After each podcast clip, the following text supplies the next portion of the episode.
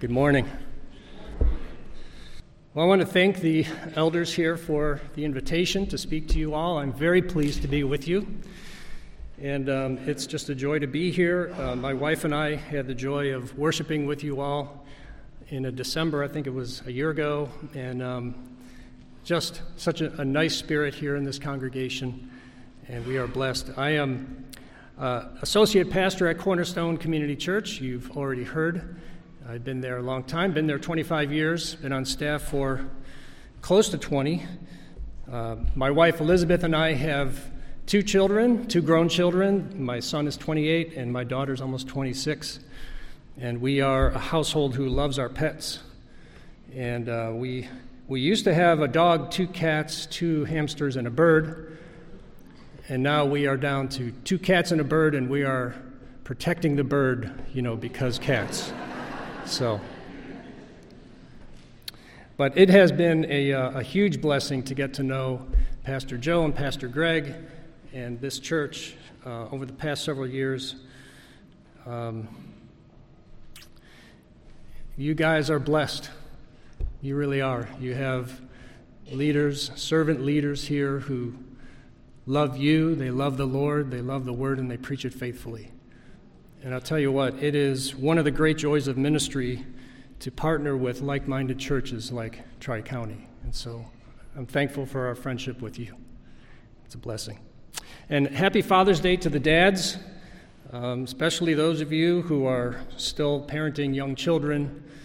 Um, it's, it's a huge thing. It is not for the weak kneed and the faint of heart. And uh, we need to lean hard on God's grace. So, anyway, we are going to be in Colossians chapter 3 this morning. We're going to look at the first five verses. So, if you brought a Bible, uh, you can turn to Colossians chapter 3. We're going to be talking this morning about living the new you. It's been my prayer that God would show you more and more who you are in Christ, what is now true of you that you are in Christ and how to grow in holiness. We love our Bibles. We love our Bibles because there's so much wonderful, beautiful, encouraging, life giving truth in the Scriptures. We need to be reading, we need to have our faces in the Scriptures because we need to be reading about God's goodness. We need to be reading about the life giving truth that's in there. And we have leaky brains I know I do. And we can so easily forget. And we get swept up in the troubles of the world. And so we need to be reminded of God's goodness and His mercy and His grace. But if you're anything like me, sometimes you come across a verse in Scripture and, and it kind of punches you in the face. And it stings a little bit. As our founding pastor would say, it would give you a sanctified slap a challenge toward holiness. We'll read in a verse like 1 Peter 1, verse 14. As obedient children, do not be conformed to the passions of your former ignorance. But as he who called you is holy, you also be holy in all your conduct since it is written, You shall be holy, for I am holy. God calls you to be as holy as God is.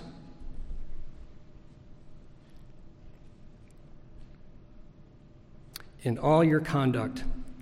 And so here we have a verse and we have different reactions. Some of us will look at that verse and just kind of forget it, pass on, keep reading. Let's read something a little bit more encouraging, shall we? Some of us get discouraged. Some of us get overwhelmed. We're reminded of how unholy we are still, and how weak we can be in the face of temptation, how vulnerable we are to stubborn habitual sins, sinful pride and anger and laziness and lust, sexual immorality, idolatries of various kinds, impatience, and whatever else has its claws in your heart. And we know they dishonor God. We know they grieve the Spirit. And we just have trouble overcoming some of these things. The first 17 verses of Colossians 3 is one of the clear key passages on how we grow in holiness. And if you've struggled with long term habits of sin, whether they're bigger or smaller sins, and you're frustrated and you can't seem to overcome them, it could very well be that you have not yet understood and grasped the truth that's in this passage or other passages like it. So, we're going to focus our time this morning on the first five verses of Colossians chapter 3. So, let's read them together. I will read out loud. I'm in the English Standard Version. The Apostle Paul is writing. He says, If then you have been raised with Christ, seek the things that are above, where Christ is, seated at the right hand of God. Set your minds on things that are above, not on things that are on earth. For you have died, and your life is hidden with Christ in God. When Christ, who is your life, appears, then you also will appear with him in glory. Put to death, therefore, what is earthly in you sexual immorality, impurity, passion, evil desire, and covetousness, which is idolatry. On account of these, the wrath of God is coming. We'll stop there. And since we're landing in the middle of a, of a book this morning, we're going to have to take that passage apart a little bit, understand the meaning and the application to our lives. So, the first principle to put into practice is to embrace your new identity. Embrace your new identity. A fundamental truth you need to understand and embrace is that if you have been saved by grace through faith in Jesus Christ, you are not the same you you used to be. You're a new you. Your identity at the core of who you are has changed, and it's gotten a significant upgrade.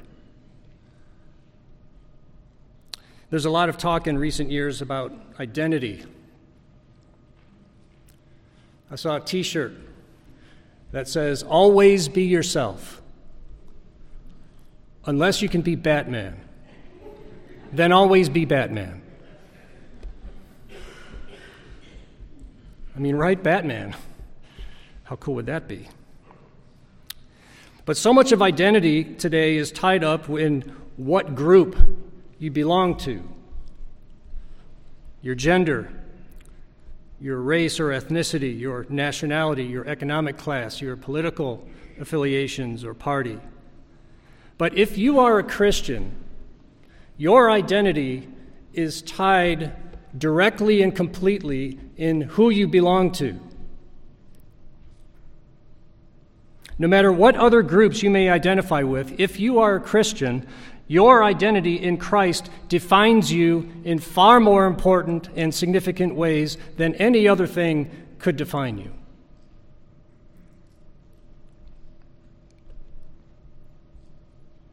It marks you at the center of your soul, at the core of who you are. Your identity in Christ changes you. And understanding and embracing this truth is critical in your growth and holiness. Now, I know you know this because you're taught well at Tri County, but becoming a Christian is not simply a decision to follow Jesus. Like you would decide to start following the Browns because we finally have a good team. Or becoming a Christian does not mean that I decided to start going to church on Sundays. Becoming a Christian is a supernatural work of God. It is not simply a decision on your part, and it transforms you. The whole triune Godhead is involved in your salvation. Jesus said in John 6:44, "No one can come to me unless the Father who sent me draws him." So if you have come to Christ and you have placed your faith in Jesus, God was drawing you. Jesus did everything that was needed to be done to purchase your salvation. And we cannot fully grasp the gospel message unless the Holy Spirit opens our spiritual eyes to see it. And the faith to believe is itself a gift from God. Ephesians 2 8 and 9.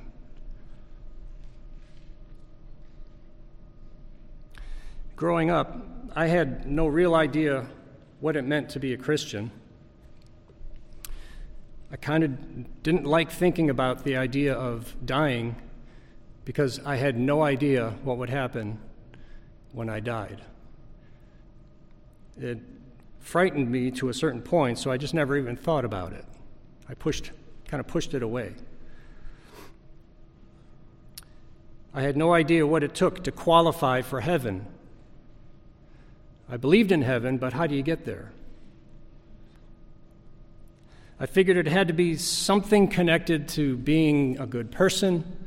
It had to be something connected with going to church on Sundays. And there were a bunch of born again Christians in my extended family on my mother's side. But to me, to be a born again Christian was to just be one of those radical Jesus people. They just kind of made me feel uncomfortable. I mean, they were very nice, super nice, really like super sugary, sweet, nice. And, um, oh, but, you know, I just, for some reason, they just made me uncomfortable with a lot of, you know, praise Jesus and such. But I grew up going to church. I learned things about God. I knew the story of Jesus. I knew the story of his virgin birth, his sinless life, his death on a cross but I never really put it all together. Why, why did he do all of that? How does it connect to my life? And it wasn't until I was about 17 years old that the Holy Spirit turned on the light of understanding in my heart. He gave me eyes to see, and He gave me a heart to believe. My brother invited me to a, uh, a midweek church service. Midweek church service? This was a new idea for me. This was July 1981. And the pastor shared the message of the gospel in a way that I, I truly never heard it before. I had all these pieces about Jesus and the cross and all this stuff. But at that meeting, he put all those pieces together for me. No one had to convince me that I was a sinner. I knew that. And I don't think I've ever had to persuade anybody to admit that they were a sinner. I knew for sure that I had violated God's moral commands. I didn't need to be convinced that Jesus had died on a cross. I knew about that. I heard that before. But that night, I heard that Jesus, the divine Son of God, came to die for sinners, including me. He came to take the judgment due to us on himself, including my judgment. He came to offer forgiveness and salvation freely to everyone, including me. But I learned that I needed to personally respond to that offer. He held it out to me. I learned that I could know for sure that I would go to heaven when I died, and that was an unreal comfort to me.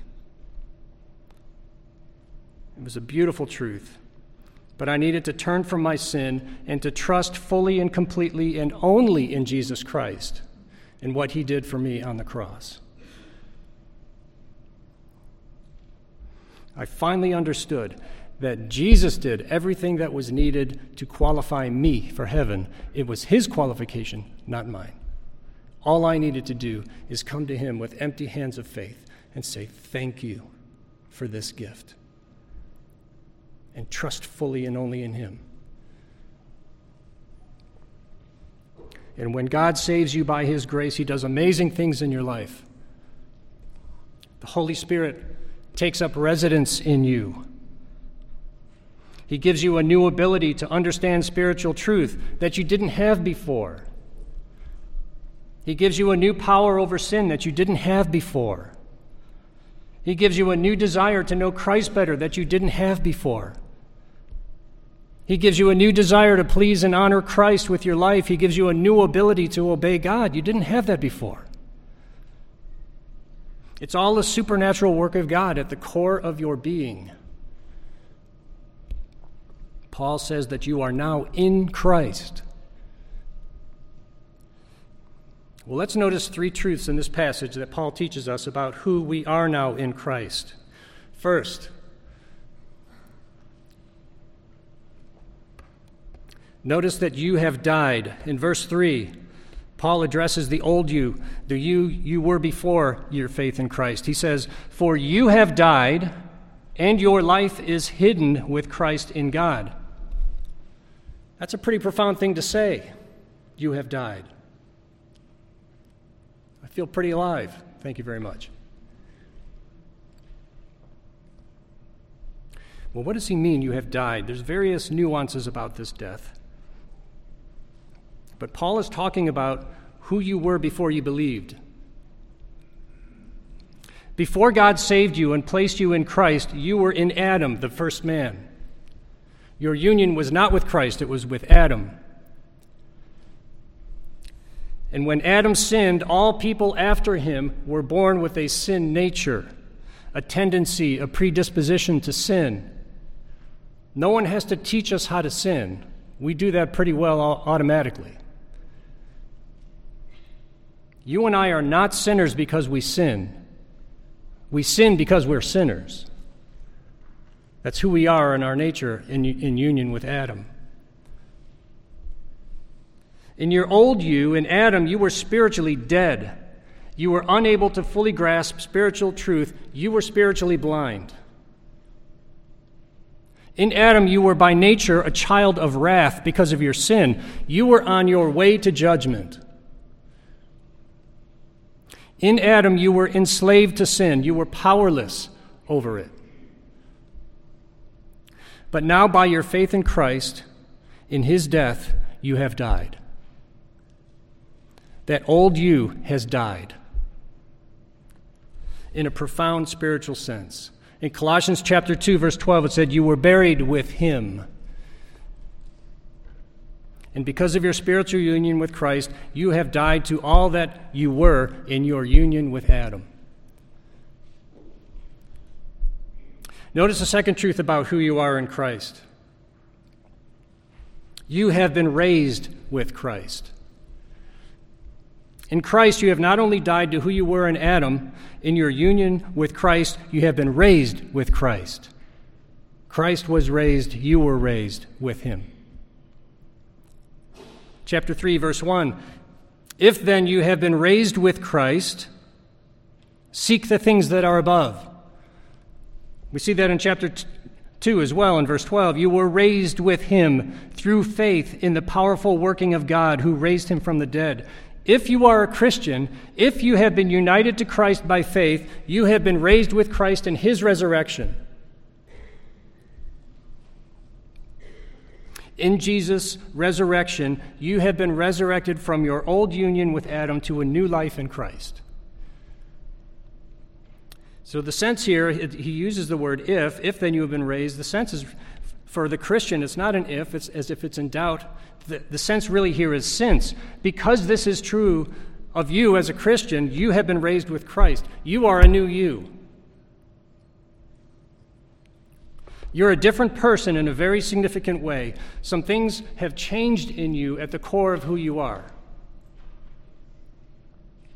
Paul talks about this incredible new reality in 2 Corinthians 5:17. He says if anyone is in Christ, he is a new creation. The old things have passed away. Behold, new things have come.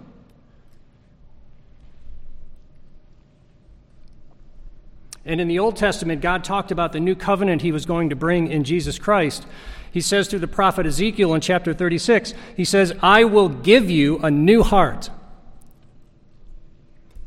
And a new spirit I will put within you, and I will remove the heart of stone from your flesh and give you a heart of flesh and I will put my spirit within you and cause you to walk in my statutes and be careful to obey my rules. In Christ, you have a new heart. You have a new desire, a new ability to obey Christ, and you have the Holy Spirit indwelling you to empower you to do such things.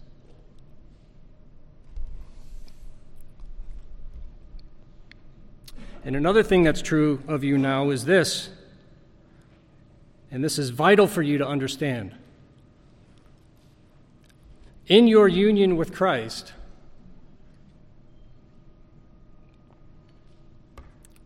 in your union with Christ, God has broken the dominion of sin in your life.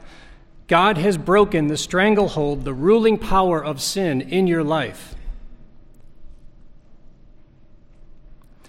Paul says it like this in Romans chapter 6. Listen for the ways that Paul talks about how you've been set free from the ruling power of sin in Christ. Listen. Verse 6 We know that our old self was crucified with him. We were just talking about that. Our old self is all of who you were in your union with Adam, enslaved to sin. We know that our old self was crucified with him in order that the body of sin might be brought to nothing so that we would no longer be enslaved to sin. For one who has died has been set free from sin. Verse 14 For sin will have no dominion over you, since you are not under law but under grace. Verse 22 But now that you have been set free from sin and have become slaves of God, the fruit that leads to sanctification and its end, eternal life. Paul says that you are no longer under the dominion of sin, the ruling power of sin. It no longer has a death grip on your life like it used to. It no longer has the power over you like it once did. The important question for you today is this Do you believe it? Do you believe this? It's really important for your growth and holiness that you believe this and understand it. It may feel sometimes like you're powerless over your temptation and sin, especially long term habitual sins. You may feel the draw of temptation and feel like sin is inevitable because this is the way I've been. But it's because you're so used to rolling over and giving into it that it has this grip still on you. You need to understand that that dominion has been broken. The Bible says there is a war going on. The flesh is still at war with the spirit. Peter says in 1 Peter 2 that the passions of the flesh wage war against your soul. And we feel that. We feel that war. We feel that tension. I want to do what's right, but yet I feel the pull of sin. And that war is going to be with us to the very end until we see Jesus, and it's, then it's going to be gone one day. Thank the Lord, right? But here's the good news you used to be a sitting duck as the flesh and the devil were lobbing flaming darts and scud missiles at your heart. You used to bring a pea shooter to the war against sin and temptation. But now in Christ, you bring a cannon to that war. You bring a howitzer to that war that you didn't have before. Remember that when temptation arises. God has broken the dominion of sin over my life.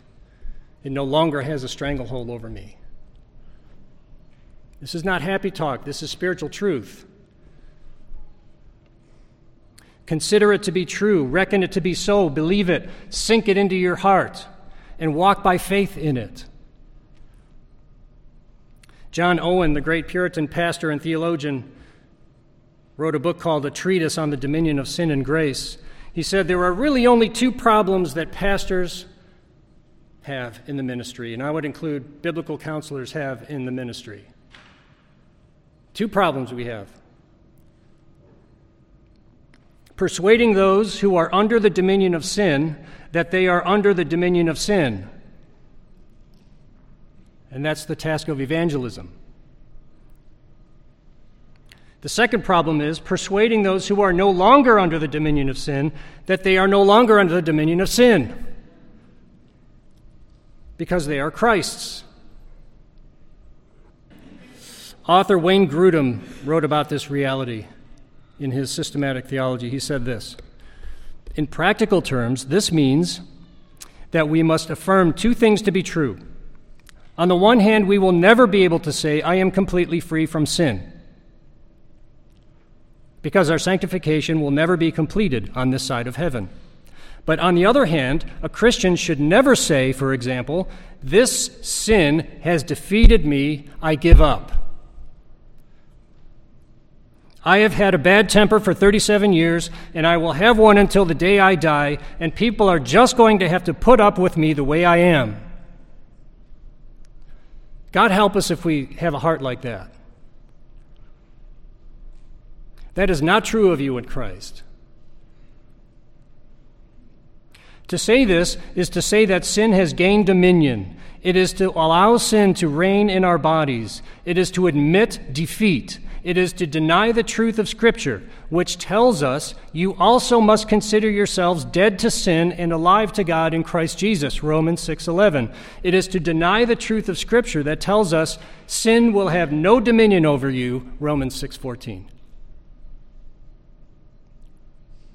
So much has happened to you at your conversion. Your conversion was not just your decision to follow Jesus. You're a new you by the grace and by the power of God.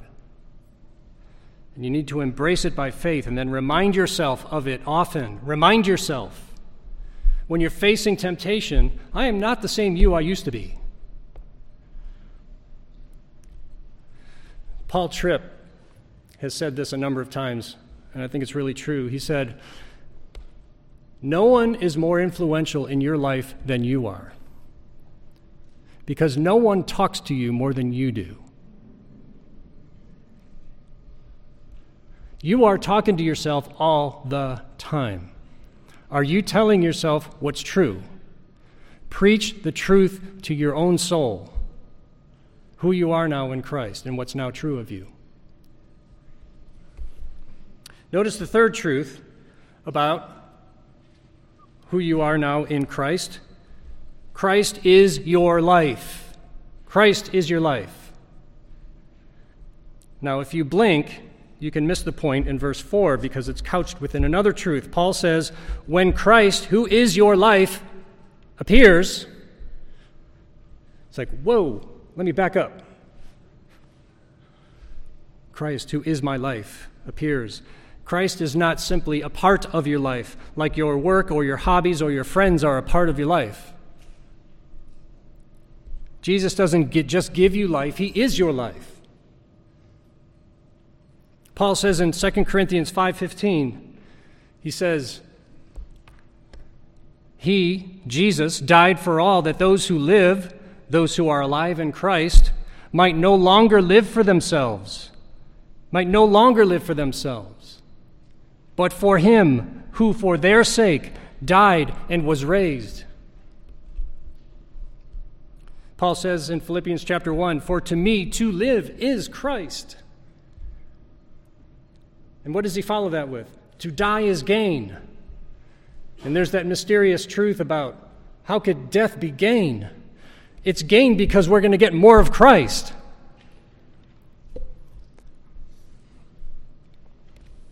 Because Christ is your life, Jesus and his reign as Lord in your life influences how you work how you parent your children, how you speak, how you interact with people, how you spend your money, what you do with your time, and name it. Christ is your life. And it's beautiful. So, once we begin to grasp and then embrace our new identity in Christ, we need to commit to being renewed. Commit to being renewed. And this is really important because our sinfulness is still struggling and stuck in our flesh, and our minds and our hearts need to be constantly renewed. Our minds and our hearts need to be constantly renewed. Why? Because we have a real vulnerability to believe the lies of the devil and the world. We're wishy washy. We forget spiritual truth. Our brains are leaky. We default to worldliness. We live by our emotions a lot of the times. We need to be renewed with truth. We have a natural tendency to drift with the current of the culture and blend in with the unbelieving world around us. Because it's easy. Don Carson put it like this People do not drift toward holiness. People do not drift toward holiness. Apart from grace driven effort, people do not gravitate toward godliness, prayer, obedience to Scripture, faith, and delight in the Lord. We drift toward compromise, disobedience, the indiscipline of lost self control, prayerlessness, and godlessness. Our minds and our hearts need to be renewed. Our hearts need to be washed in the truth on a daily basis to combat the drift that is so natural for us. And as we renew our minds, our lives begin to change in that direction. We can't skip this step. We can't skip it. The apostle knew this was important. So, Paul gives us three admonitions in this passage in light of who you are in Christ, three commitments to being renewed. And the first commitment to being renewed is to seek the things that are above. Seek the things that are above. Look at verse 1. If then, or since you have been raised with Christ, because this is true of you, seek the things that are above where Christ is, seated at the right hand of God. Where is Jesus now? He is seated at the right hand of God. It is the ultimate place of authority, authority over everything. Everything. Paul says in Ephesians 1, verses 20 and 21, that God seated Jesus at his right hand in the heavenly places, far above all rule and authority and power and dominion, and above every name that is named. Not only in this age, but in the one to come. If there's any name in whatever age, he's above that one. That's the Jesus that we worship. That's the Jesus we serve. He is Lord. He is Lord of His creation. He is Lord of the earth. He is Lord of us as believers. So you and I, as we live our lives here, are to seek and keep seeking the things that are above where Christ is. Seek His Lordship in everything.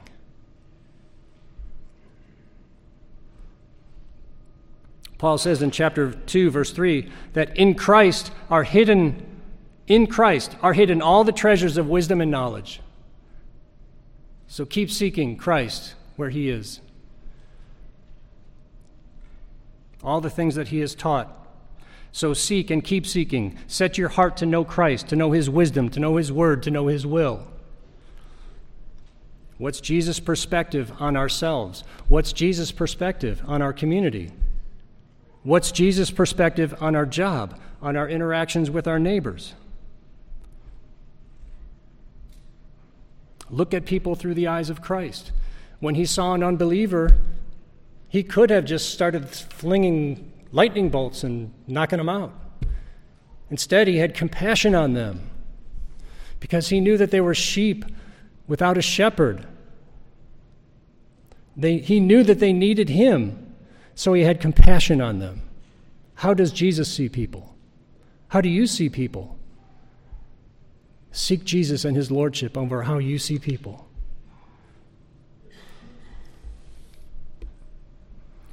Learn to love like Jesus loved. Learn to have compassion like Jesus had compassion. Learn to have grace like Jesus had grace, and so on. Honor Christ as Lord of your life. The second commitment to being renewed is to renew your mind. Renew your mind. Verse 2 Set your minds on things that are above, not on things that are on earth. Our minds are like all over the place a lot of times, aren't they? And too often they're not on things of God. My wife, Elizabeth, likes to say she always has like a dozen windows open all the time. You know, like on your desktop computer, you got 10 windows open, and mine goes from one window to another window to another window. If we don't discipline our minds to be oriented toward truth and biblical wisdom, our minds will drift toward just about everything else. So Paul says, set your minds on things above. It doesn't mean that we get the highest ladder we can find and stick our head in the clouds and just kind of like, ah, ah, ah. And totally neglect all the regular temporal affairs on the earth, like work and life insurance and being a godly, attentive father or mother and so on. He's saying at least two things. He's saying at least two things. He's saying, don't be swayed by and absorbed in all the ways that the world thinks. Don't be swayed and absorbed in all the ways that the world thinks and all the worldly values of the godless around us. Because we're bombarded with that constantly. Our minds need to be renewed. And secondly, don't set your mind on heart and your heart on the earthly or immoral things. Those are the kinds of things that the Apostle Paul is just about to say put him to death. He said in verse 5 Put to death, therefore, what is earthly in you. So don't set your mind on things on the earth, including sexual immorality, impurity, passion, evil desire, and so on. In Colossians 3:16, Paul says, "Let the word of Christ dwell in you richly."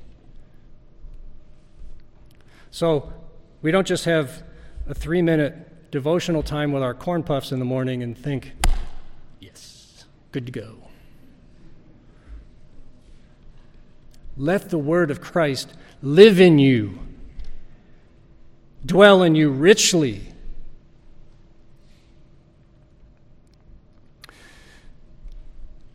That renews our minds and our hearts. Let the word of Christ dwell in you richly. God's truth is way more satisfying to the soul than earthly things. Truly, truly. And as we set our minds on biblical truth, we have less room in our hearts for worldly things. John Piper says it this way The most effective way to kill our own sin is by the power of a superior pleasure. No one sins out of duty. We sin because we think it is more pleasant or less painful than the way of righteousness. So bondage to sin is broken by a stronger attraction, a more compelling joy. And that's what the truth of Scripture is way more compelling, way more satisfying to the soul than the passing pleasures of sin. Our founding pastor used to say sin is like cotton candy. You know, it's like you put cotton candy in and it tastes good for a second, and then it's like, ah, I'm getting cavities. God wants to fill you with delicious spiritual food. And as you fill your mind and your heart with delicious spiritual food, it'll push out your desire for earthly things. Doesn't mean it's not hard. It doesn't mean that temptations won't just pop up. But what do you do? Have a plan. Now start meditating on spiritual food. Psalm 81:10 I am the Lord your God who brought you up out of the land of Egypt. Open your mouth wide and I will fill it. If you're hungry for spiritual truth, open yourself up wide and God will fill you with it. He is delighted to do that. If you're thirsty for spiritual drink, God has it in abundance. Listen to this pleading invitation that God makes in Isaiah 55, verses 1 to 3. Come, everyone who thirsts, come to the waters. And he who has no money, come, buy and eat. Come, buy wine and milk without money and without price. Why do you spend your money for that which is not bread, and your labor for that which does not satisfy? Listen diligently to me and eat what is good and delight yourself in rich food. Incline your ear to and come to me. Hear that your soul may live, and I will make with you an everlasting covenant, my steadfast, sure love for David. Be absorbed in the truth of Scripture, and you'll lose your taste for worldly temptations. But if you're filling yourself up on junk food every day, you don't have any appetite for steak and potato and asparagus, if you like asparagus, and Idaho potatoes.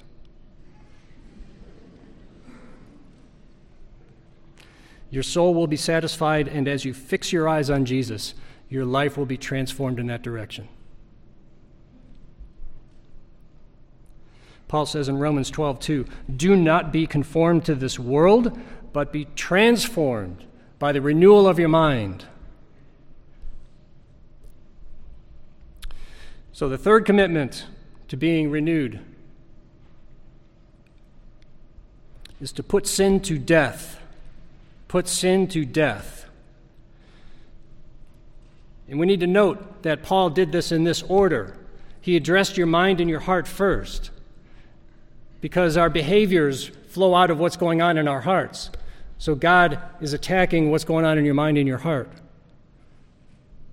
That's target number one when we're trying to grow in holiness. So we fill ourselves and we remind ourselves and we renew ourselves. And then he says, Put to death in verse 5 Put to death, therefore, what is earthly in you sexual immorality, impurity, passion, evil desire, covetousness, which is idolatry, and the list goes longer than that in the verses following. He uses the word therefore. Put to death, therefore. Because your old you has died, because you've been raised with Christ, because you are because Christ is your life, because you're a new you, put away the sin that dishonors God. Kill it. All the things that he lists there, all the sins, sexual immorality, impurity, etc., are completely incompatible with who you are now. It doesn't fit your identity. You're a new you. Don't live like the old you. Don't go on living like the old you. He uses a very strong word here put to death what is earthly in you, kill it, mortify it, show it no mercy. Make no provision for the flesh, he says in Romans 13. Don't provide for it. Don't feed it, starve it. Your sin is no longer welcome in your life. You're a new you.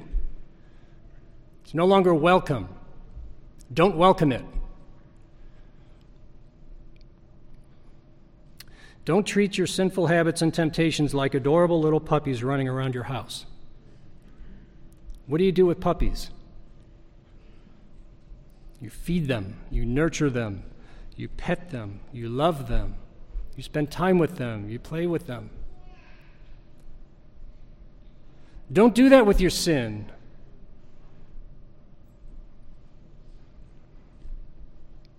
Your sins are not cute. Your anger, your porn habit, your laziness, your unforgiveness is not cute, like a little puppy.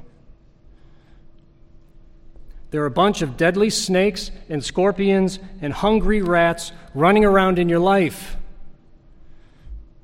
They want nothing but your destruction. So when you see a snake in your house, what do you do? Do you play with it? You kill it in the power of the Spirit and a gun. Now, I know it's easier said than done. I know it's easier said than done. We would much rather God come down with his little flashy thing like they did in the, you know, uh, Men in Black. Poof! Away goes the temptation. A little pixie dust. Wouldn't that be much better? Wouldn't we love that more? Just take it away altogether, God. Yes, pray that. Take it away altogether, God. We pray, we get on our face. That's part of it. But it's a, it's a battle. That wasn't God's design to just give you pixie dust. You put it to death in reliance on the grace and power of the Spirit of God. Walk by faith. And then put on righteousness. It's not enough simply to be sin killers. We put on righteousness. Verse 5 put sin to death. Verse 12 put on then godly character. So, here's our last point rejoice in the final you. Rejoice in the final you. Let's always remind ourselves that this life is not all there is. Our life in Christ is not all about this life. One day, all our struggle with sin will be over. Our war with sin will one day come to an end, and you will be fully and finally transformed. Praise God. Amen. One day, all our sin will be behind us and we'll be finally pure and sinless like Jesus because of Jesus. Verse 4 When Christ, who is your life, appears, so you also will appear with him in glory. Jesus came to purchase our salvation. He came once, and he's coming back. Jesus is coming back. And what a great day that's going to be. He's going to finally wipe away all our sin. 1 John 3 2. Beloved, we are God's children now, and what we will be has not yet appeared. But we know that when he appears, we shall be like him, because we shall see him as he is. That is our ultimate hope. That's the thing that anchors our soul when things are getting crazy around us and our circumstances are difficult and our temptations seem to blast away at us.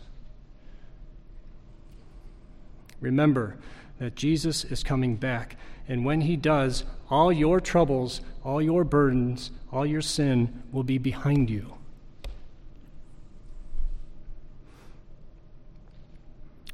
What a day that will be when my Jesus I shall see. When I look upon his face, the one who saved me by his grace.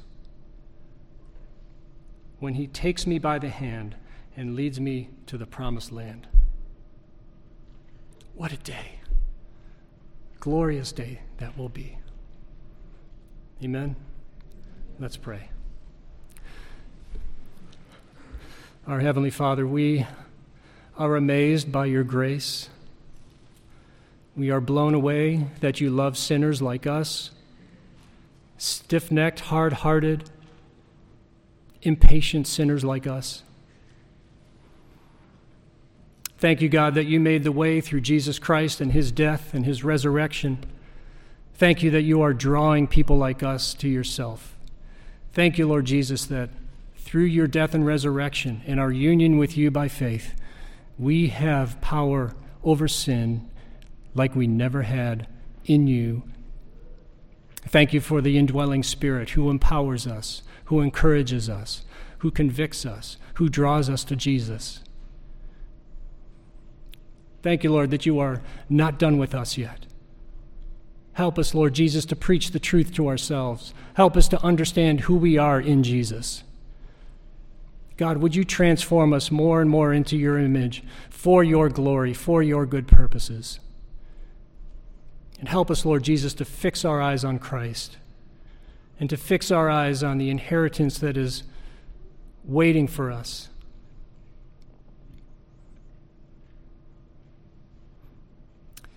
Undefiled, kept in heaven for us.